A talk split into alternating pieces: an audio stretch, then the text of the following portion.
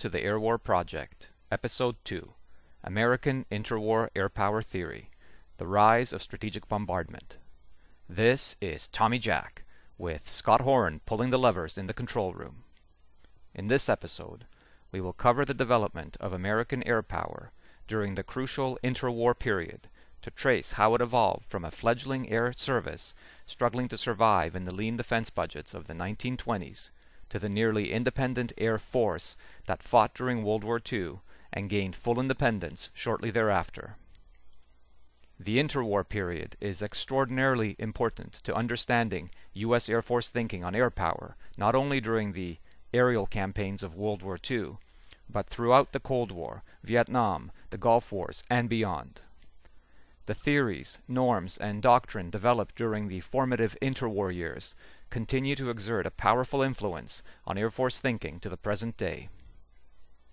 This episode of Air War Project will trace the development of American interwar air power theory to show how peculiarities in geography, political outlook, and economic reality ultimately conspired to produce a uniquely American and quite innovative, if not entirely satisfactory, theory of air power that of targeting industry and infrastructure, not fielded armies, or killing machines, not people.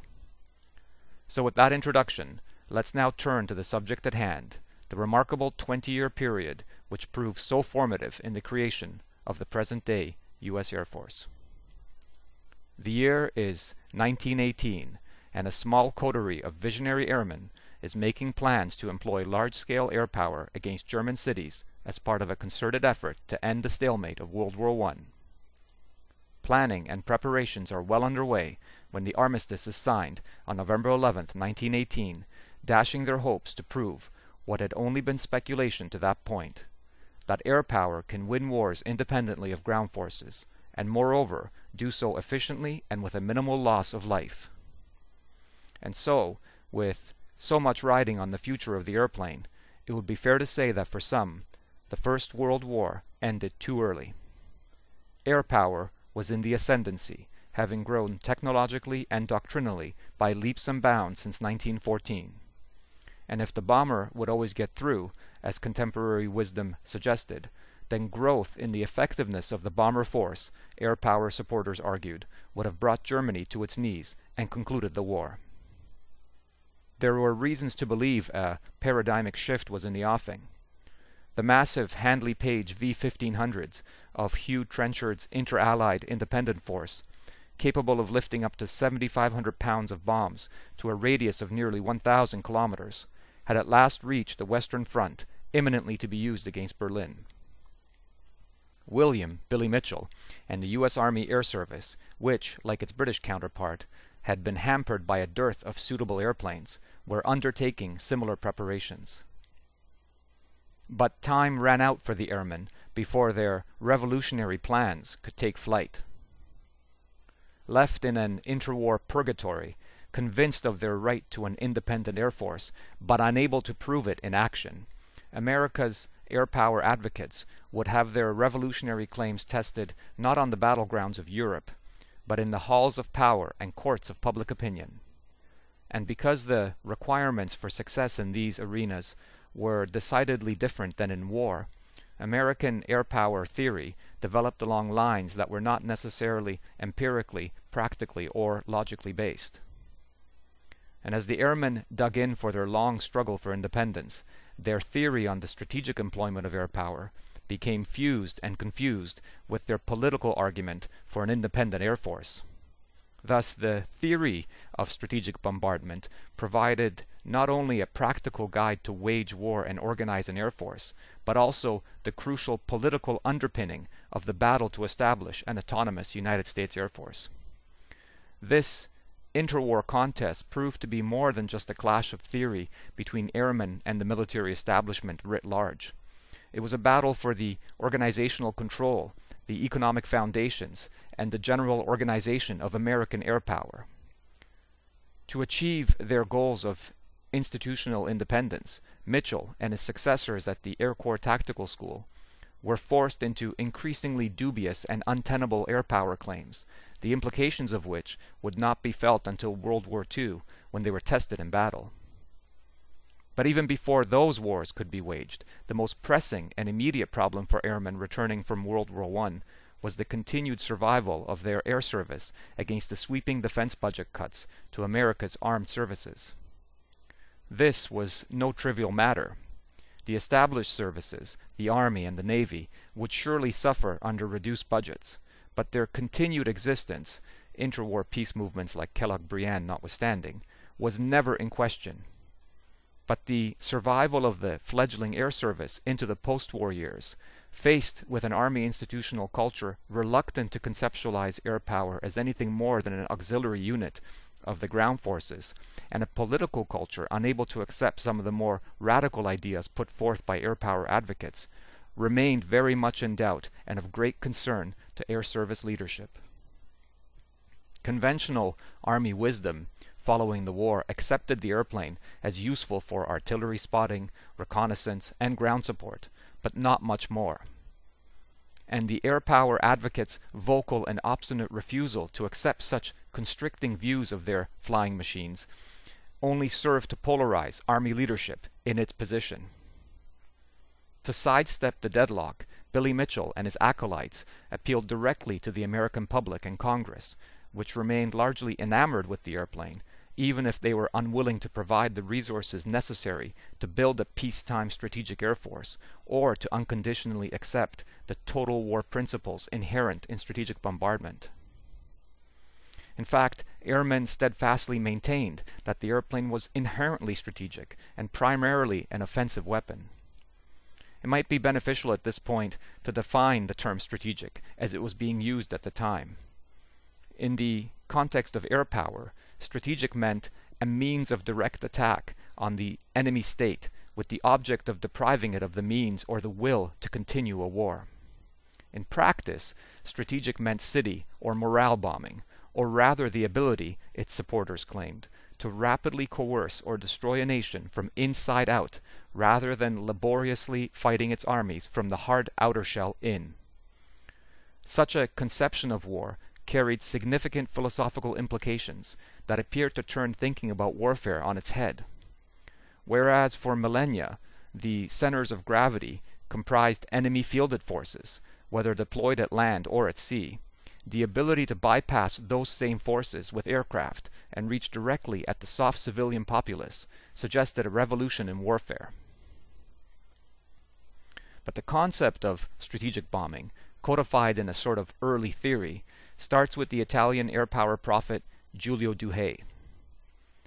Douhet, who wrote primarily for his Italian audience, but whose writings influenced all subsequent theorists, single-mindedly advocated for the strategic employment of aircraft against enemy population centers. His vision necessitated the construction of a fleet of large, strategic, multi-engine bombers, or battle planes as he called them, necessary for the prosecution of large-scale attack against enemy cities. Douhet advocated for air power prolifically, and the sum of his ideas was assembled in his best-known work, The Command of the Air. As a conceptual statement exploring the revolutionary future of aerial warfare, the book was a brilliant thrust forward for air power. But as a practical tool for the aspiring air commander, it was a best an essay on aerial tactics containing a number of unsubstantiated assumptions and a succession of misguided conclusions. The command of the air ranged across topics, firing generalized broadsides such as, wherever two men meet, conflict is inevitable, while simultaneously proclaiming a technologically deterministic view of the effectiveness of strategic bombardment. Of the new multi-engine bombers then being designed, Douhet claimed that 20 would suffice to break up the whole social structure of the enemy in less than a week, no matter what his army and navy may do. The breaking of morale in Douhet's vision was as simple as that. No wonder a recent description described them as so often wrong, yet so often invoked. In hindsight, it is easy to look back with a chuckle at some of the comically overblown statements contained within the book. But we must also remember that Douhet, and all advocates, in fact, that came after him, were looking to establish independent air forces and were in effect more committed to their vision of warfare than the truth in an abstract sense. They were salesmen who omitted any information that might have proven detrimental to their cause. And so Douhet's theories, like many later Air Corps tactical school theories, were made as if in a vacuum, assuming ideal laboratory-like combat conditions, because that suited their case, but also because it was not inconceivable that the bomber really did represent a revolutionary change in warfare. In Douhet's theoretical world, the bombers always got through, crew equipment always worked, bombs never missed or failed to explode, and bombing patterns never overlapped. Moreover, Douhet's calculations about bomb effectiveness and consequently the tonnage required to destroy a target were wildly optimistic. When tried over the skies of Europe in World War II, his predictions were shown to be completely false, but by that point it really didn't matter. The air power advocates had won their case, and airplanes were to be found everywhere, fighting in all theaters of conflict. Douhet presented little evidence for his assertions or practical instructions as to how his ideas were to be implemented. He seemed to have completely overlooked the rules of friction and fog in war. So it is not surprising that the command of the air, in its depth, hardly bears comparison to the works of Clausewitz or Jomini. But as a seminal work that fired the first real shot of air power advocacy, it remains unparalleled for its forcefulness and thought of vision. Clearly, the path later to be treaded by Mitchell and the Air Corps Tactical School, Douhet justified the practices of total war as an antidote to the waste, inefficiency, and carnage of trench warfare. Relative to the trenches, Douhetian bombing appeared easy, cheap to develop, efficient to practice, and impervious to defenses. Of course it wasn't, but Douhet did get it right on many broad assumptions. He was an early supporter of independent air forces commanded by airmen, and predicated his strategic bombing campaigns on first achieving air superiority, or command of the air as he called it, a hard lesson learned by the Air Corps over the skies of Europe. Moreover, Douhetian-minded airmen could legitimately claim a number of successes, beginning in World War I and running through the interwar years. Marshal Hugh Trenchard, an early proponent of bombing, oversaw the establishment of the strategic-oriented Independent Air Force in 1918 as part of the Royal Flying Corps that carried out attacks against German infrastructure as part of a nascent strategic bombing campaign. Later, Trenchard would head up the inter-allied Independent Air Force comprising British, French, American, and Italian squadrons that, had the war continued, would have launched a concerted bombing campaign against German industrial and population centers. So while most Allied air forces contain few, if any, purpose-built bomber aircraft, the Royal Flying Corps could claim a burgeoning bomber fleet. In fact, one in five of its aircraft were bombers, and that ratio was increasing as the war concluded. Of course, there were specific national and cultural reasons for Britain's particular receptivity to strategic conceptions of air power. Britain's historical preference for naval power and avoidance of the costly land battle and its attendant large standing armies made the strategic potential of the bomber seem like a logical extension of its reliance on naval power. But that truly is a topic for a future episode. Early American air plans for World War I, prepared by Colonel Edgar Gorell, likewise evidenced a Douhetian touch, if only indirectly. Gorell had met in 1917 with Count Gianni Caproni, a close associate of Douhet and fellow traveler, and discussed strategic bombing ideas with him, as well as some of the Caproni bomber aircraft available for procurement. The Gorell plan that resulted targeted several classes of critical components of Germany's ability to wage war, to include industry and infrastructure, German armies, and to a much lesser extent than Douhet would have preferred, the people themselves, as part of an overall morale campaign. Of course, the plan stood little chance of political approbation in Washington, even if the Air Service had the appropriate aircraft to carry it out, which it did not but it did represent one of the earliest officially sanctioned statements on the employment of strategic air power by the U.S. Air Force. Of course, prior to the war, popular predictions of the effectiveness of strategic bombing far exceeded its technical reality, or even the willingness of governments to undertake such wide-scale civilian targeting. Nevertheless, wild predictions about city bombing had prepared some for mass panic. Winston Churchill, in the summer of 1918, and serving as Minister of Munitions, projected that should London come under systematic bombing attack, upwards of 4 million Londoners might flee the city and seek shelter in the country. Post-war examination of bombing damage challenged such notions. Hugh Trenchard's independent force, for example, delivered 543 tons of bombs on German targets, yet suffered 352 aircraft loss in the process. Moreover, only large and readily identifiable targets such as Zeppelin hangars could reasonably be hit, and even then with only a 25% probability of success. Targeting more discrete objectives, such as railway junctions, resulted in hits a minuscule 2% of the time. A continuing inability to hit targets accurately, combined with limited bomb loads, remained a significant impediment to bombing effectiveness and to the mass panics anticipated by the public and the aviation prophets themselves. Post-war bombing surveys revealed other unexpected results. Survey teams found the actual physical blast effects produced by bombing to have been less than anticipated. This was strong evidence against the calculations presented by Douhet and others as part of their air power theories. But, foretelling an overemphasis on the abstract aspect of morale that would underpin the fully mature theory of strategic bombardment, the teams turned to the commensurate psychological effects that the destruction surely would have brought on. The survey teams made tenuous claims about declining factory worker morale that would have likely collapsed German industrial production if only the air campaign had continued for just a few months longer. Surveys often extrapolated and speculated on what would have happened had bombing continued, and ignored evidence to the contrary. That increased pay for workers, for example, readily convinced them to stay on the job, or that the collegial atmosphere that often accompanied time spent in air raid shelters actually resulted in increases, not decreases, in morale. Exaggeration of the psychological effect, of course, was nothing new.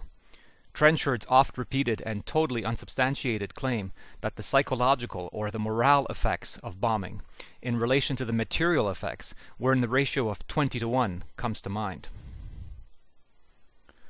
Theoretical debates about the effectiveness of bombing notwithstanding, America's post-war retreat into isolationism stymied the wartime dynamism of air power development, and in the absence of proof of the effectiveness of strategic bombing, reinforced the status quo of aircraft serving as supporting elements to ground operations. Air power advocates thus faced not only the inevitable post-war demilitarization, the aircraft industry shrank to one-tenth its wartime size within a year of the war's ending, and the 200,000 strong air service to less than 10,000 personnel, but also reductions in budgets for research and development and procurement of new designs. There were other, more fundamental problems. After the armistice, and despite the assertions of some airmen to the contrary, the U.S. Army Air Service in fact not only lacked a coherent working set of propositions on the proper use of military aviation, but also a coherent theory, strategy, and doctrine upon which airmen could base the future development of their Air Force.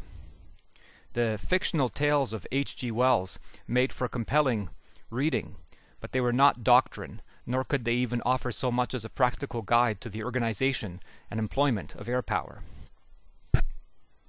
Not surprisingly, then, Mitchell's hopes of autonomy for air power were dashed with the Army Reorganization Act of 1920, which gave the Air Service statutory legitimacy, but from a practical perspective confirmed Army Chief of Staff General John Pershing's assertion that an Air Force acting independently can of its own account neither win a war at the present time, nor so far as we can tell, at any time in the future. Such statements seem to confirm to airmen that the institutional momentum was arrayed against them, and independence would not be received as a gift from above, but rather hard won. The Air Service order of battle clearly reflected conventional wisdom as outlined by Pershing. For every ninth aircraft in its inventory, one was a bomber. Mitchell and his band of airmen undertook a deliberate multi-pronged campaign to convince the American public that it was foremost an air power nation, not a maritime nation, and that the Air Corps had a useful role to play in peacetime operations, and therefore ought not to be disbanded, and also that an air force was most effective when it was organized independently as an autonomous service. As for the air service itself, Mitchell tasked it with creating a doctrine of air power employment that best made use of the above presuppositions. By the early 1920s, Mitchell had emerged as air power's star advocate and primary counterweight to Pershing and the Army leadership. A position that he was able to advance thanks to his role as Assistant Chief of Air Services from 1920 to 1925. Although Mitchell initially abided by War Department rules in petitioning for more independence, he soon came to believe that change in military systems came about only through the pressure of public opinion or catastrophe in war. He embarked on spectacular bombing demonstrations, engaged in grandiose public pronouncements, and openly clashed with his civilian and military overseers. He and other airmen testified before congressional committees on the utility of air power dozens of times, and sat on numerous Army or Defense Department general boards to study and advise on the best use of air power. Mitchell capitalized on America's public anti-war sentiment to highlight the effectiveness of air power in reducing the losses inherent in trench warfare. His success at the Battle of St. Mihiel, the biggest air offensive of the war, gave him credibility and associated his persona with the success of the sort of decisive victory he proposed through strategic air power. Mitchell kept air power on the front pages by staging well-publicized aerial feats and events. Cross-continent formation flights, altitude, speed, and endurance flights, and even later General Hap Arnold's well-publicized Race Against Pigeons of 1921, grabbed the public's attention and kept aviation on the front pages. All of it with the intent of convincing and imbuing the populace with an air-mindedness that would pay off in future decisions about the Air Corps. Aerial competitions such as the Bendix Trophy, Schneider Cup, Pulitzer Trophy, Thompson Trophy, pushed aviation progress forward at a time when the Army neither had the will nor the resources to do so. Starting in 1920, the national air races attracted crowds of 100,000 spectators or more, and spurred on the private development of engines and airframes that, in the long run, will greatly benefit military aviation. Owing to America's vast geography, and helped along by Mitchell's agenda for a strategic-oriented air force, long-range and endurance record flights dominated. Such flights required reliable multi-engined aircraft designs, equipped with excellent navigation equipment, and capable of flight in day and night and in all weather conditions. Innovations such as in-flight refueling, a technique that would become crucial to air power projection in the 1950s, were first tried under Mitchell's tutelage. In 1929, future Chief of the Air Force and bomber advocate, General Carl Spaatz, set an endurance record of over 150 hours in the air in the famous question mark aircraft by way of aerial refueling. Concurrently, the explosive growth of the airline industry fed off and fed the continued expansion of high altitude and long range flight, night navigation, and poor weather flying. But the Air Corps wasn't just about stunts and aerial feats. Air Corps pilots showed the usefulness of their machines by undertaking aerial forest fire spotting, border patrols along the Mexican border, aerial disaster relief, and emergency postal delivery service. While the work on America's air-mindedness continued apace, Mitchell set to codifying his ideas about air power into hard doctrine for the air service to build itself around. At its theoretical core, what was Mitchell proposing? Well, Mitchell had worked with Trenchard during World War I and corresponded with Douhet and was deeply affected by their thoughts. He hoped to achieve for America what Trenchard had achieved for Britain, an air force that in its strategy, equipment, and training was thoroughly imbued with the doctrine of strategic bombardment. Indeed, even more so than Douhet's own Italian air force. He maintained, like Douhet, that destruction of national war-making potential what he called the manufactories, the mean of communications, the food products, even the farms, the fuel and oil, and the places where people live and carry on their lives, were the true objects of air operations. How was this to be done? Well, Mitchell proposed that aircraft operating in the heart of an enemy's country would accomplish the collapse of civilian and political will to resist in an incredibly short space of time, and the months and even years of contests of ground armies with a loss of millions of lives would be eliminated in the future. This idea of an independent air force undertaking its own operations hinged on the acceptance of the total war concept. But in those early days, the political will to conceptualize that the way to defeat an armed force was to destroy its fuel supply and infrastructure beyond the front line, or its political will to fight through morale bombing, simply was not there. The flimsy nature of early aircraft and their mixed record during World War I provided strong ammunition for those who were inclined to doubt the entire idea. Although total war, the involvement of all society in the war effort, had been a fact since at least the American Civil War, the concept that military power be applied against civilian targets as a primary objective of war, and not as its consequence, seemed too much a barrier for the war-weary public and politicians to accept. To carve out a politically acceptable niche and secure vital funding for the air service, Mitchell instead proposed that air power might make a cost-effective defense against naval attack, rapidly developing this idea into his mantra. That this put him in conflict with the Navy, which had traditionally assumed coastal defense and power projection responsibilities, was all the better, for it was the public and political decisiveness of the showdown that Mitchell hankered after. He was, of course, playing with fire. The Navy stood as a bulwark against an independent air service, as much as, and even more so than the Army. Navy leaders were convinced that an independent air arm would side with the Army in budget battles and leave the Navy not only with a decreasing portfolio of missions, but decreasing budget appropriations too. That Mitchell's ideas challenged nothing less than the sacrosanct legacy of the patron saint of American navalism, Alfred Thayer Mahan, fired up the admirals even more. Navies had, after all, served as the primary instrument of blockade and power projection for centuries. But air power offered a far more direct method of bringing the war to the enemy, and more rapidly and conclusively to boot. Fleets were confined to the oceans, and any effect they could exert on the land battle was likely to be indirect and slow. But for air power, terms such as the knockout blow from the air, bolt from the blue, and terror bombing were verbal morphisms to be sure, but they played on the decisiveness and finality of aircraft undertaking operations against targets. To this end, Mitchell publicly maintained the aircraft's superiority over the battleship, the necessity of an air force over a navy as a first line of defense, and most importantly, the reorganization of the armed services to reflect this reality. Mitchell mobilized his considerable political relations to assist him in the fight.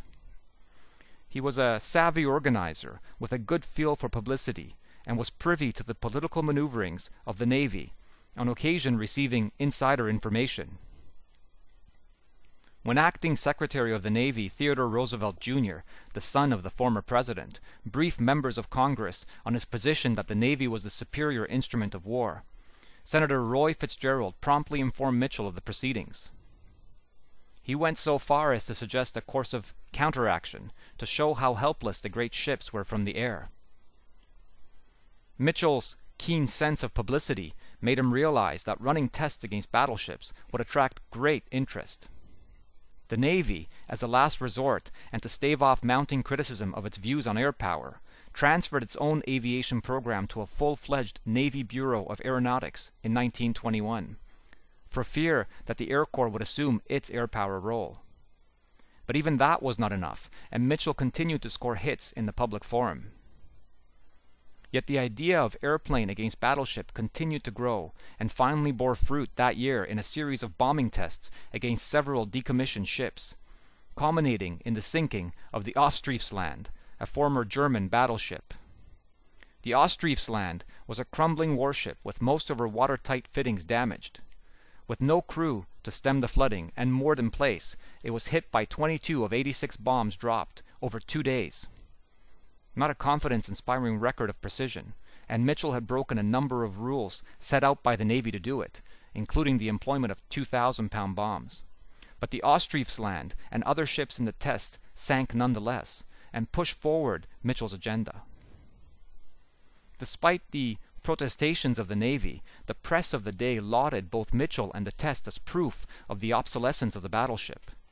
The official Army-Navy report issued a month later was far more circumspect, stating unequivocally that the battleship remained the backbone of the Navy. But Mitchell issued his own countervailing report and leaked it to the press. Mitchell used the bombing tests not only to embarrass the Navy, but to hint at the effectiveness of his other ideas about bombardment.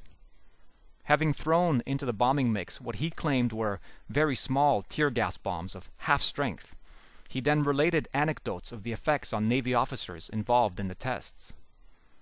The officers who had boarded the ships hours after the attack to inspect the damage were forced immediately to don gas masks, becoming disoriented in the process. Exhibiting his flair for hyperbole, Mitchell claimed that many hours later, the gas exuding from their clothing caused the girls waiting on tables at dinner to begin to cry. Such stories infuriated the Navy, but played very well with the public. While Mitchell versus the Navy became the stuff of legend, it was not at all clear that the tests represented an accurate depiction of the supremacy of air versus sea power. Roosevelt Jr. summed up the tests aptly. I once saw a man kill a lion with a 30-30 caliber rifle under certain conditions. But that doesn't mean that a 30-30 rifle is a lion gun. The tests did show that a prepared attack against immobile ships, such as ones at Harbor for example, a foreshadowing of Taranto and Pearl Harbor, could be very effective against modern, manned, maneuvering, and defending ships in the open sea, such as the escape of the Scharnhorst and the Gneisenau through the English Channel in 1942, air power was clearly nearing its limits. The Navy steadfastly stood by its battleships, maintaining that the threat from the air, and the submarine coincidentally, could be overcome by technological and tactical evolution. To support its claim, it pointed out that the battleship could throw more lead into the air than could contemporary aircraft, and through the rapidity of hitting, as they called it, deliver more hits on target than any potential aerial armada then allowed under the Washington Conference. The Navy, like the Army, was slow to recognize the revolutionary potential of the airplane. As had the Army in 1918, the Navy saw airplanes as extensions of its naval guns, and the naval airplane as a new sort of projectile carried by surface ship. In other words, the one word air power advocates shuddered to hear flying artillery. The Navy reluctantly began procurement of aircraft carriers not for use against land targets or battleships, but against the enemy's aircraft carriers and to protect its own battleships and increase the accuracy of their fire. Mitchell sensed the Navy's unease over naval aviation and seized the opportunity to finish it off. Describing the utility of the aircraft carrier, he asserted, with dizzying logic, that airplane carrying vessels are of no use against hostile air forces with bases on shore, and as they can only be of use against other vessels or hostile fleets that are on the surface of the water, and as these fleets will be supplanted by submarines, there is little use for the retention of airplane carriers. As to why airplane carrying vessels were of no use against hostile air forces, Mitchell provided few details. One can only speculate that since the airplane carrier did not carry Douhetian type strategic bombers, it could not as a consequence be of any strategic use. The irony of the B 25 Mitchell bombers launching off the USS Hornet aircraft carrier following the attack on Pearl Harbor would not have been lost on Mitchell himself if he had lived to see the day. Mitchell's increasingly virulent attacks against the Navy, aimed as they always had been at eliminating the threat to his independent air arm, finally forced a court martial. But the firebrand advocate could at least console himself knowing that his actions had led to the establishment in 1926 by decision of the Morrow Board of the yet more autonomous Air Corps, the nomination of an Assistant Secretary of War for Air Matters, and a renewed expansion of America's air power fleet. Nevertheless, the Morrow Board continued to reinforce the air power status quo by concluding that air power has not yet demonstrated its value for independent operations.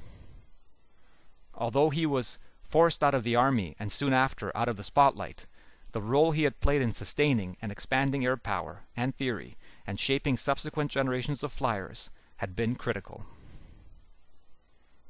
At the root of the sort of civilian morale bombing proposed by Mitchell lay the understanding that mass industrialization had not only made workers legitimate total war targets, but that industrialization and urbanization had exacerbated class tensions and isolated the alienated, to use a Marxist terminology, workers in factories. How could these undisciplined masses behave under the effects of bombardment? Would they revolt against the government and seek communist revolution as a response to their already uncomfortable lives? Trenchard and Douhet were inclined to believe so. Others were less convinced. And this leads us to the Air Corps Tactical School that increasingly led the way in air power advocacy after Mitchell's court martial. Opened in 1920 at Langley Field and from 1931 operating from Maxwell Field, Alabama, the Air Corps Tactical School's declared mission was to teach air officers the techniques of air power, the tactics. Its undeclared and more radical role was to create air power doctrine for the fledgling air element. In its early existence the school drew heavily on the experience of World War I, the teachings of Mitchell, and emerging developments in aviation technology. The immediate post-war years saw a return to the status quo. The Army Air Service remained just that, an auxiliary of the Army and tied to Army support operations. The U.S. returned to isolationism with a defensive policy to match, and a belief most forcefully put forth by Secretary of War Newton Baker that strategic bombing was immoral.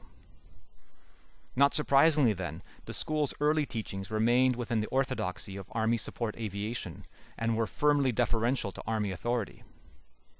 As late as 1928, Commandant Culver presented the view that the air component always supports the ground forces, no matter how decisive its operations may be or how indirect its support. This view was rapidly losing favor. In a forceful response, Chief of the Air Corps Major General Fechet countered, "The objective of war is to overcome the enemy's will to resist, and the defeat of his army, his fleet, or the occupation of his territory is merely a means to this end, and none of them is the true objective." It is clear that the debate over the role and significance of air power would first have to be decided within the service itself before it could be argued before the War Department. From 1926 on, the Air Corps Act loosened some doctrinal shackles, and the Air Corps Tactical School curriculum gained independence, increasingly exploring a strategic role for air power. The school's moved to Maxwell, a discreet and quiet location away from the influence of senior Army and political leadership, proved fortuitous for the development of more radical thinking. Indicative of its increasingly revolutionary thoughts, the motto, We make progress unhindered by custom, served as the guiding principle of students and instructors. Tactical school courses such as Employment of Combined Air Force began to use text which envisioned aviation as co-equal with ground and naval forces, and spoke of attacking material and morale targets. After 1932, the tactical school staked its reputation on strategic air power, and in doing so, created the theory and doctrine that underpinned World War II aerial strategy. Having learned the lessons of the Mitchell affair, the school relied on logic, not bluster, while at the same time appealing to the common and fiscal sense of the political and military leadership. Sensing that the interwar period, characterized by tight defense budgets, a pacifist public sentiment, and an isolationist stance, made maximization of scarce defense dollars prudent, the Air Corps systematically appealed to the cost effectiveness of air power vis-a-vis the other services. It subtly created the foundations of a logical case for pushing Air Corps prerogatives beyond the strictly defensive taskings of air defense and coastal defense to the attack upon enemy lines of communication and vital centers. Suggesting the latter two were in fact defensive operations was a stretch, as was the implication that it was an Air Corps mission and not a Navy mission. The Navy, for its part, resisted this further intrusion on its roles, but by then it was becoming clear that the Air Corps vision was gaining wider and wider acceptance among the political class in Washington. The General Headquarters Air Force was established in 1935 and was a significant step on the road towards autonomy. The GHQ relied on Air Corps Tactical School doctrine to formulate the primary tasks of the Air Corps, which by 1935 had been established within the tight circle of airmen as first and foremost operations beyond the reach of friendly ground forces. The support of ground forces, defense of the rear, and even the defense of the seacoast remained important but clearly secondary tasks from the tactical school's perspective, if not officially from the perspective of their army overseers. But the point was that by the mid 1930s the bomber barons of Maxwell had won the often quite fierce internal disputes to establish an organizational guiding vision for the Air Corps pushing out all other considerations to include the development of pursuit or fighter aviation. One victim of this fratricidal turmoil was Claire Lee Chennault, later made famous by his leadership of the Flying Tigers, who bitterly resigned in 1937 over disputes with the barons, who by then held almost all senior leadership positions. With little now standing in its way, the school marked a spiritual return to the bombing proposals of World War I, notably elements of the Gorrell Plan. But its approach was far more pragmatic this time around. For one, tactical school instructors accepted that fiscal and political realities were hardly going to support a Douhetian-sized fleet of long-range bombers. Air Corps instructors, therefore, worked within that reality to create the sort of practical or realistic theory of air power employment that Mitchell, in all his bombast, could never have limited himself to. They reasoned that if certain crucial elements of enemy industry could be identified through rigorous and systematic study, then the destruction of those elements through precision bombing would collapse, like a house of cards, the war-making potential of an enemy. This selective targeting of key nodes became Air Corps Tactical School mantra during the 1930s. In common with the classical air power theorists, the school reasoned that the breakdown of civilian morale was the true objective of war. Civilians would, under the stress of constant bombardment, force change in national policy through the exertion of political pressure on their leaders. This was all the more likely because modern industrialized nations had become symbiotically dependent on highly specialized and interdependent systems, an industrial web, as the school called it. The question remained, however, as to which targets were so crucial that their destruction could produce an almost immediate collapse of the enemy will to fight. Douhet had not been clear on this, and it did not take much foresight to realize that dissimilar societies in dissimilar times might have different pressure points. But the Air Corps Tactical School believed that by way of rigorous and scientific study of enemy economic systems, these specific critical points of the industrial web could be identified. At the same time, however, the school made a conscious and deliberate decision to part ways with the Trenchardian or Douhetian notion of indiscriminate area bombing. A number of factors contributed to this fundamental divergence from classical air power theory, some of them already discussed. First, the MacArthur-Pratt Agreement uh, divided Army and Navy aviation amongst the two services, formerly given the Air Corps what Mitchell had hankered after, the coastal defense role, long held by the Navy as their sacred responsibility. Coastal defense required aircraft with long range, effective navigation, and a targeting system for accurate weapons delivery. Not coincidentally, the same requirements of a long range bomber aircraft. With the assumption of coastal defense by the Air Corps, these capabilities became almost overnight more than just wistful thinking of tactical school instructors struggling to square their theory of precision bombardment with the lackluster aircraft available to them. They were now formal requirements with high level approbation and formal funding. And as the equipment used for coastal defense, whether the aircraft itself or the navigation and targeting systems, could readily be adapted for strategic bombing, No longer, the school reasoned, would indiscriminate bombing be dictated by technological shortfalls. This is key because the ability to find and hit a moving ship out at sea forced technological progress in a direction eminently more suited to precision than area bombing. In effect, the Air Corps had succeeded in securing a backdoor way of funding the strategic bomber force needed to enact their precision bombardment doctrine.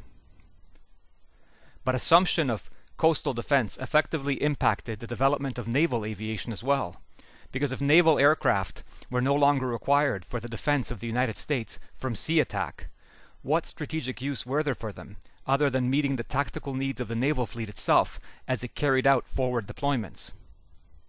That mission seemed to carry none of the immediacy or prestige of the defense of the homeland. The Navy didn't accept such a view, but it was clear that it was losing more and more ground to the Air Corps with each new political skirmish. Meanwhile, the Air Corps Tactical School continued to make the case for expanding its coastal defensive mission, first out to 600 miles from the coastline, and later, as the capabilities of the B 17 took shape on the drawing boards, out to 1,500 miles, a distance which truly exasperated Navy senior staff.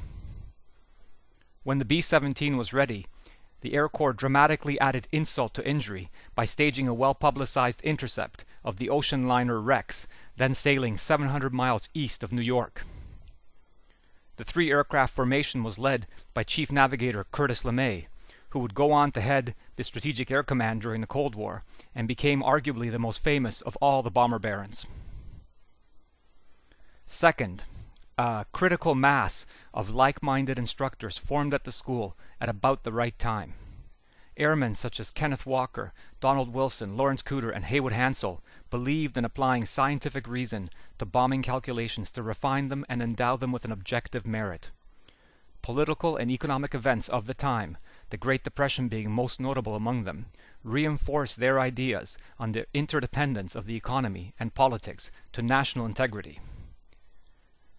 They endeavored to apply economic principles to the selection of key industries that could achieve victory without the sort of distasteful bloodshed on show in World War I and the other total war campaigns.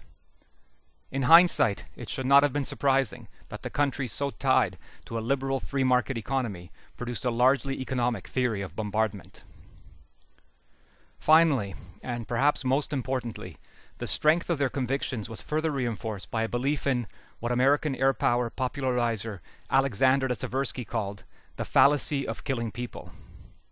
Although the Hague Conference had failed to ratify its proposals on aerial warfare, thereby, strictly speaking, making city bombing not illegal, the Air Corps recoiled from bombing what they described as defenseless women and children, and added that America doesn't wage war that way.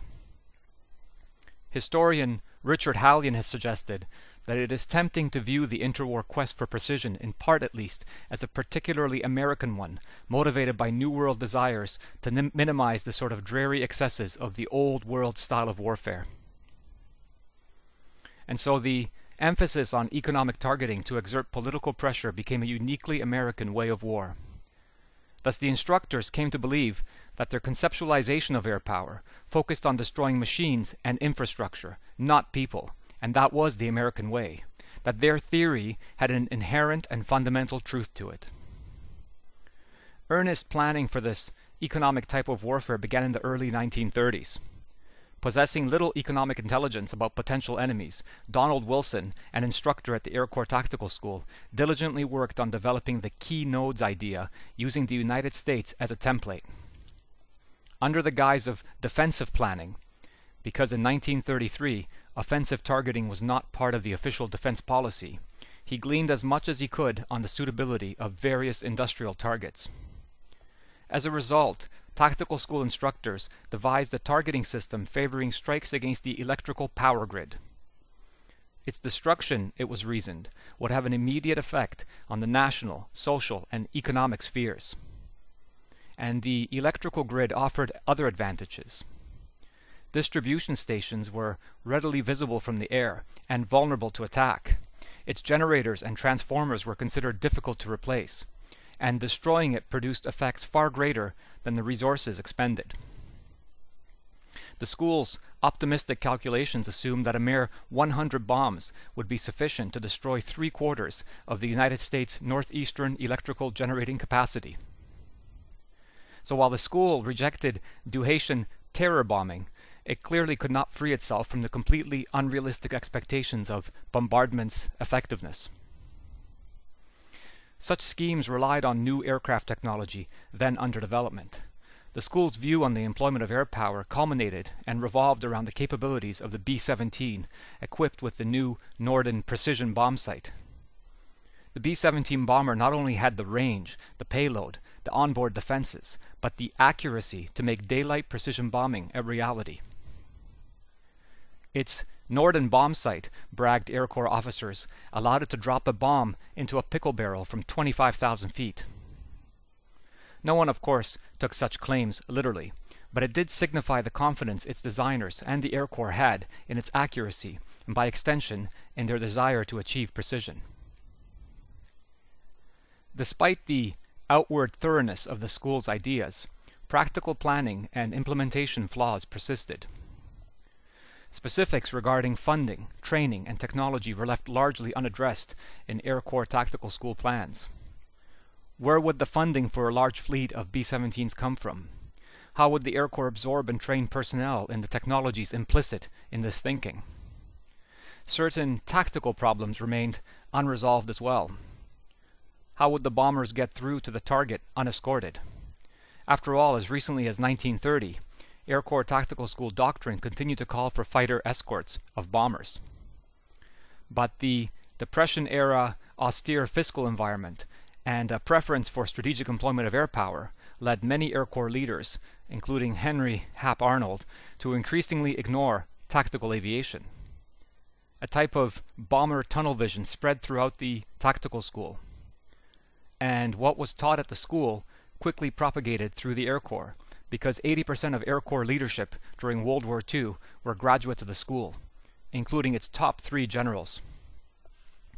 It was not that the tactical school rejected the notion of air superiority, but that the classic interpretation of it, achieved through the epic World War I aerial battle, had ceased to be of interest to it. The Air Corps' unrelenting emphasis on strategic air power led it to believe that air superiority would be achieved through the destruction of enemy Air Force infrastructure and vital facilities behind enemy lines. The bombers flying in protective box formations would get through using their onboard defenses and mutual covering fire. Despite some airmen's dire warnings, Claire Chennault being most prominent among them, that unprotected bombers would find the going tough over contested airspace, the myth of unescorted daylight bombing continued and indeed intensified. This even after Chennault had shown that he was able to routinely intercept and harass bombers on training missions. The Air Corps took no heed because if the web theory proved accurate, overwhelming and precise attacks would cause the rapid surrender of the enemy before the absence of fighter escorts proved critical. As Mitchell had preached a decade earlier, the only defense against aircraft is by hitting the enemy first, the school now put into doctrine. Thus, by the mid 1930s, the Air Corps Tactical School rallied behind the coherent air power proposition that the goal of attack from the air was to defeat the enemy's morale and will to resist, that the best way to undermine morale was by attacking the enemy's centers of gravity, which almost invariably meant key targets within cities, as these attacks would coerce populations into rapid submission, but also in the process save lives vis-a-vis conventional ground warfare that air power was inherently offensive and unstoppable. This was, of course, the idea that the bomber would always get through. That air power was inherently strategic and best applied to strategic targets, which held far more weight than tactical targets. And finally, that strategic attacks must be prosecuted until the desired effect is achieved and not stopped or redirected towards other objectives. These ideas were made manifest in the crowning pre-World War II Air Corps achievement, the Air War Plans Division 1 document, or AWPD-1. Ostensibly, AWPD-1 was to be a plan for the overall production of an air armada necessary to defeat America's potential enemies. But in the time-honored tradition of crusading airmen before them, the men tasked to create the document far exceeded its mandate and delivered a comprehensive war plan for the defeat of the Axis powers. Under Hap Arnold's direction, AWPD-1 became the conceptualization of strategic air warfare in Europe. Created by a like-minded group of former and present tactical school officers, the plan and its assumptions continued the explicit rejection of civilian bombing and focused on identifying weak points in Germany. Taking the offensive both literally and figuratively, the plan articulated a doctrine of strategic bombing utilizing large, well-armed four-engine bombers, flying in mutually supporting formations while penetrating in daylight deep into enemy territory. Targeting would be carefully conducted to ensure keystone industries on which the enemy's whole economic infrastructure depended would be struck and destroyed.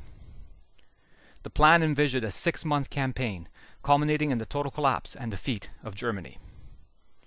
AWPD-1 made allowance for hemispheric defense only grudgingly, if necessary as it stated, focusing instead almost entirely on the offensive. How was this to be done, and what does this show about the strategic thinking at the eve of the war? AWPD-1 objectives were the destruction of German infrastructure and morale. The electric power grid, which had figured so prominently in earlier school planning, was placed high on the target list. Destruction of the grid would have a direct impact on the production of German aircraft, aluminum, synthetic rubber, and armaments, but would also affect textile production, automobile production, urban transportation, and the cold storage of food. Implicit in the language and general current of the plan was the assumption that air power was the deciding factor in war, that the airplane was the primary weapon of conflict, and that precise high-altitude bombing of enemy industry could deliver a knockout blow from the air. AWPD-1 contained a number of other explicit objectives. These were the elimination of the Luftwaffe through the destruction of air bases, factories, and metals production, notably not through air combat, and the support of friendly forces through offensive actions against German submarine, surface ship, and invasion ports. While the Army General Staff did not endorse the implicit ideas flowing from this document, that air power could win a war, it did recognize that the individual explicit objectives were necessary for the land forces to achieve ultimate victory. By the summer of 1942, President Roosevelt called for an expansion and redirection of AWPD, bringing about its revision and renaming to AWPD 42. The new plan featured an increased emphasis on direct military targets such as the Luftwaffe, the submarine pens, and transportation infrastructure, and relegated the electrical grid, for so long the favored tactical school target, to fourth place on the priority list. Even so, the new plan's target list came under rigorous review by the Committee of Operations Analysts, which pushed electricity to 13th place on the target list, too far down to be of primary interest to targeters. Why had electricity, the machine of Air Corps Tactical School theory, fallen out of favor? Two reasons are commonly cited. One, the German electrical grid was considered too dissimilar from the US example, which had served as the foundation of targeting assumptions. There was enough redundancy within it to prevent the achievement of the bombing effects desired. Second, the shift of emphasis towards invasion preparations increased the necessity of direct attack against German forces as a preparatory tactic for the Allied landings in Normandy. The COA also studied the Japanese economy to identify relevant strategic targets. Here again, the Japanese electrical grid was considered unsuitable for attack, as it was widely dispersed, not very interconnected, and as a result, less susceptible to the collapse by way of precision strikes. Ultimately, the problem with the overemphasis on targeting electricity may have been one of American centrism. The United States, as an industrial, consumption-based economy, relied on electricity not only for national heavy production, but for the comforts of home of its vast consumer culture. That Germany and Japan were not nearly as electricity hungry, particularly in the consumer market, changed the morale calculus of electricity bombing and highlighted the dangers of mirror imaging your enemies. Electricity proved no panacea, nor did the other organic infrastructure and manufacturing targets proposed by later tactical school instructors Robert Webster and Muir Fairchild, the transportation networks, the fuel refineries, food stocks, and steel manufacturing industries. Following the war, it became evident that Air Corps Tactical School interwar doctrine, while forward thinking and effective in many ways, was also presupposed on some fundamental flaws. It placed too heavy an emphasis on metaphor in place of logical argumentation. The house of cards metaphor, for instance, relating to the enemy economy was based on a sample size of one, the American economy of the 1930s. Unlike a house of cards, the German economy contained within itself considerable unused surplus potential and regenerative power. The AWPD planners had perceived it as an inflexible, unchanging industrial mesh incapable of repairing itself or its damaged choke points. The plan implicitly assumed that the German economy was operating at maximum capacity, so that attacks against it would produce immediate and visible downturns in production. In fact, German output continued to rise through 1944 as the slack in the economy was picked up to compensate for damage. In other words, the airmen who devised the AWPD plans suffered from an over reliance on quantification that has plagued many an air campaign. Consistent with their scientific approach, they provided extraordinarily precise calculations about the numbers of bombers, crews, and bombs required. AWPD-1, for example, called for 6,860 bombers, attacking 154 target sets over six months to achieve victory. Such precision of prediction appeared to herald a new scientific way of warfare, fit for the aircraft as a new weapon of war but at the very least confused tactical effectiveness for strategic effectiveness, and endowed technology with the power to challenge Clausewitzian assumptions on the unpredictability of war. Clausewitz had proclaimed war as the realm of uncertainty, but airmen attempted to consign such axioms to the dustbin of history. The air war over Europe, however, showed that it was anything as simple as adding bomb yields to mission totals to achieve a formula for victory. Neither the Air Corps Tactical School nor AWPD-1 anticipated repeat missions to keep already bombed targets from being rebuilt. And yet, such a scenario played out again and again during the war. For example, the attack against the Regensburg East marshalling yard in December 1944 achieved the desired accuracy and destroyed its target, but repair crews returned the yard to service within four days. The Air Corps Tactical School also failed to recognize that the air power maxims it had put forth were not universal, that is to say, applicable to all wars and all periods. The type of specific air power theory as outlined above was well suited to the conduct of war against the one nation the instructors had perfect access to, the United States of the interwar period. Over the still and clear southern California skies, where many bombing tests were conducted, notions of pickle barrel accuracy seemed plausible. But over the hazy, cloudy, smoke, and flak filled, fighter defended skies of Europe, such claims would be turned upside down on their head. Once in theater, the 8th Air Force found that European meteorological conditions prevented optimal sighting visual conditions a full 80% of the time and successful completion of bombing missions was almost entirely up to luck, and a lot of it at that. The average survival rate for an 8th Air Force bomber crew in 1943 was 14 missions. The 4% attrition rate meant it was statistically unlikely for a crew to complete its 25 mission combat tour. The RAF, flying at night, fared no better. Lancaster crews faced a 50% chance of being killed in combat during their tour. That grim statistic growing yet higher to 60% factoring in non-combat flying and training accidents. This was trench warfare, made manifest in the skies.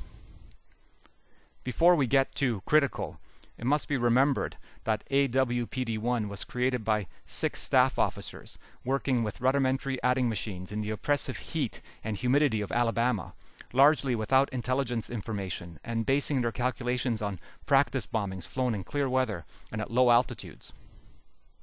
They received sporadic assistance from experts such as Wall Street financiers Richard Hughes and Malcolm Moss, but the truth was that the instructors primarily developed their theory based on reason and logical thinking, their fundamental knowledge of military matters, and an intuitive understanding of the reaction of human beings to the stress of aerial attack. Deductive reasoning and metaphors featured prominently in their theory, but as it turned out, the idea that destruction of a key target set was equivalent to the cutting of a combatant's artery, for example, leading to rapid blood loss and death, simply did not translate to the national scale in the way airmen expected. But the technology was progressing rapidly, and while it is true that accuracy lagged behind doctrine, it was not outside the realm of possibility that improvements in technology could make the doctrine correct. Historian Tami Davis Biddle has argued that AWPD 1 placed too much faith on the offensive and not enough on the defensive. But mainland America was never threatened, and American operations throughout the war were of necessity coercive and offensive. The Trenchardian vision of two great nations trading offensive air power blows until one conceded defeat was, by fact of geography, never a real possibility given the technology of the time. The Douhetian influence on the Air Corps Tactical School is undeniable, but pinpointing the exact origins of tactical school theory is difficult. Many school instructors denied knowing of Douhet's writings. This seems implausible as we know that Douhet's command of the air was available at the school from 1923 onwards and directly applied to school texts from 1926. The records as to the school's ultimate influence, however, are frustratingly inexplicit and incomplete in reference to materials used for essays, lectures, and manuals. The instructor's primary concerns were far removed from contemporary research standards of documentation of sources. Mitchell and tactical school instructors were, after all, airmen first and theorists second and their writings reflected not only pragmatic requirements, but the need to devise theory that will give them an autonomous role for their Air Force. They were practitioners and crusaders for air power, and not necessarily in that order. We can infer that Mitchell's service with Trenchard during World War I influenced his ideas directly, while Douhet and others provided an indirect influence. Although it is also just as likely that Mitchell regarded Douhet as only another argument for his point of view. No matter the interpretation, Mitchell's adaptation of these European ideas to American geographic realities, political attitudes, and strategy is what made his theories unique. The Air Corps Tactical School was heavily influenced by Mitchell's early thoughts, and so at least in this small way owes its heritage by way of him to the great European theorists. Beyond that, we may have to accept that some questions on the origins of Air Corps Tactical School theory will always remain unanswerable.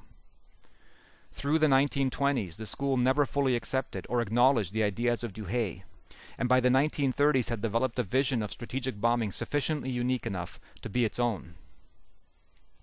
With its precision bombing against economic bottlenecks, it explicitly rejected Douhetian notions of terror bombing, while at the same time challenging Douhet's gross exaggerations of explosive yields by calling for far larger bomber formations than he ever had although as we have seen, still far short of what was required once combat had been joined. Lastly, it must be noted that the school's well-developed theory was in many instances just that, a theory. Throughout the 1930s and indeed to the eve of the war, Air Corps aircraft and tactics were incapable of practically executing the ideas that underpinned its existence.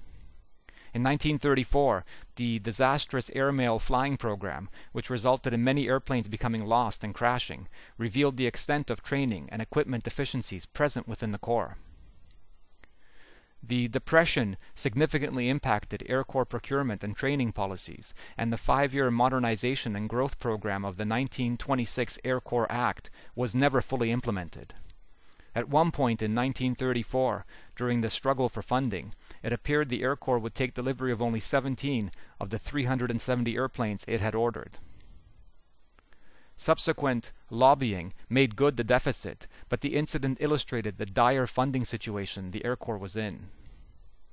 Although the B-17 remained the embodiment of the school's ideals, the much less capable Martin B-10, the most numerical bomber of the 1930s, represented the reality until just before the war. No matter its flaws, the Air Corps Tactical School contributed significantly to the deeper appreciation and understanding of air power. That President Roosevelt in 1940, in a congressional speech, talked of bombing the Axis powers heavily and relentlessly was a testament to the far-ranging effects of the airmen's advocacy. And when Treasury Secretary Henry Morgenthau advised Roosevelt that for your international speeches to be effective, you must be backed up with the best air fleet in the world. He was acknowledging the coercive and strategic potential of air power. Air power had by then developed a psychological hold not only on its potential victims, but its proponents too. In the run up to World War II, conceptions of air power, and the example of the Spanish Civil War, the bombing of Guernica foremost among them, weighed heavily on decision makers. British Prime Minister Chamberlain, who had been the mayor of Birmingham in 1916 and witnessed the Zeppelin bombing raids in person, came to believe, based on conversation with his chiefs of staff, that German bombers could devastate British cities at will and that there was little the RAF could do to prevent it. Controversy continues to swirl around the strategic bombing campaign of World War II. The campaign indisputably had an effect on German war production and fighting capability. The almost total collapse of German infrastructure in the spring of 1945 led Albert Speer to report to Hitler, that "The German economy is heading for an inevitable collapse within four to eight weeks." Although the Allies were still some distance away, train loads had been reduced through bombing to 15% of their capacity and were rapidly diminishing towards zero. The 8th Air Force alone destroyed almost 19,000 enemy aircraft and contributed to 1.5 million tons of bombs being dropped by all bomber aircraft over Germany, of which 500,000 tons were dropped by B-17s. But much yet had to be learned about the correct application of strategic bombardment. At the time of AWPD-1's development, the Air Corps had no practical experience in bombing, and the Norden sight had never been used in anger. In many ways, the American bombing campaign against Germany was experimental and blundered into areas of unnecessary or ineffective employment.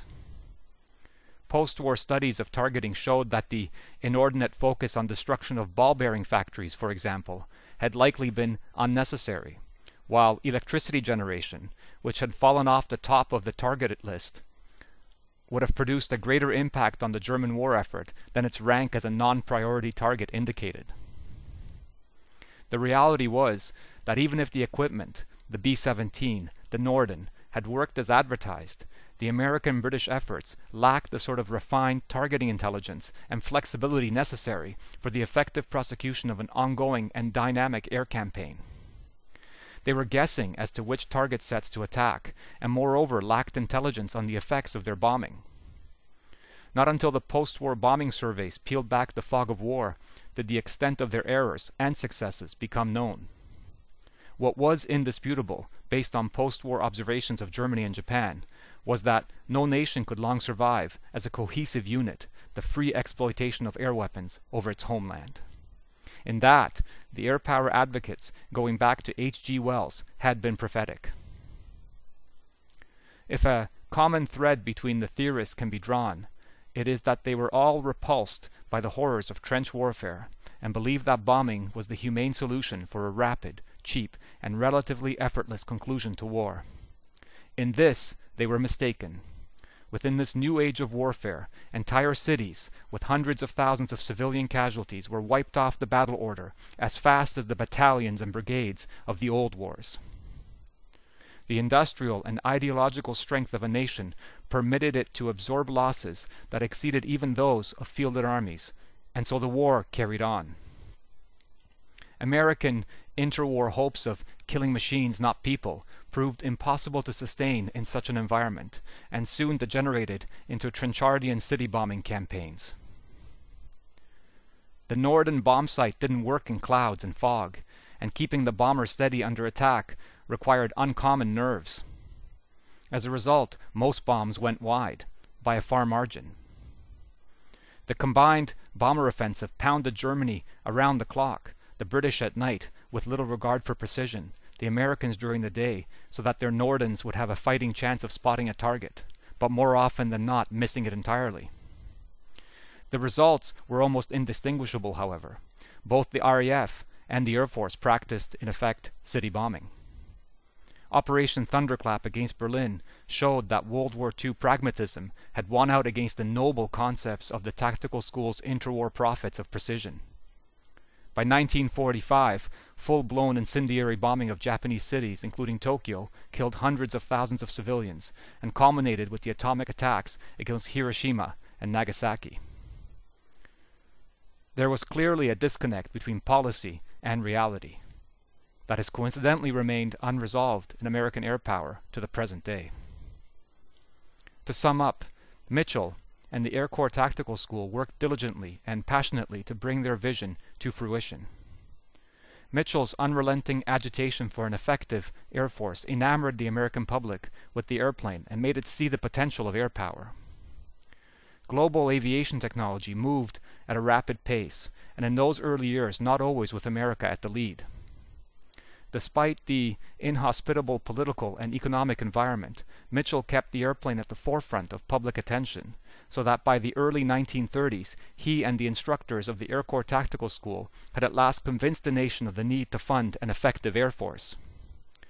This advocacy bared fruit in ever increasing responsibility for the Air Corps and growing budget appropriations too so that five years before the outbreak of war, the Air Corps possessed a cohesive air power doctrine based on attacks against enemy vital centers, operated under a fair degree of autonomy through its general headquarters, and possessed the correct equipment in the shape of the B 17 bomber and Norden bomb sight to carry out its missions. That war showed many of these ideas to be wrong does not take away from the noble efforts of the airmen to implement a truly American and more humane means of waging war. When compared to the air service of just two decades earlier, this was monumental progress. That the airmen allowed their theory of bombardment to become the functional servant of their drive for independence, thereby eroding any pretense to moralistic principles, is much harder to explain and rationalize, particularly as it applied to their brutal campaign against Japan. But that is a topic for another podcast.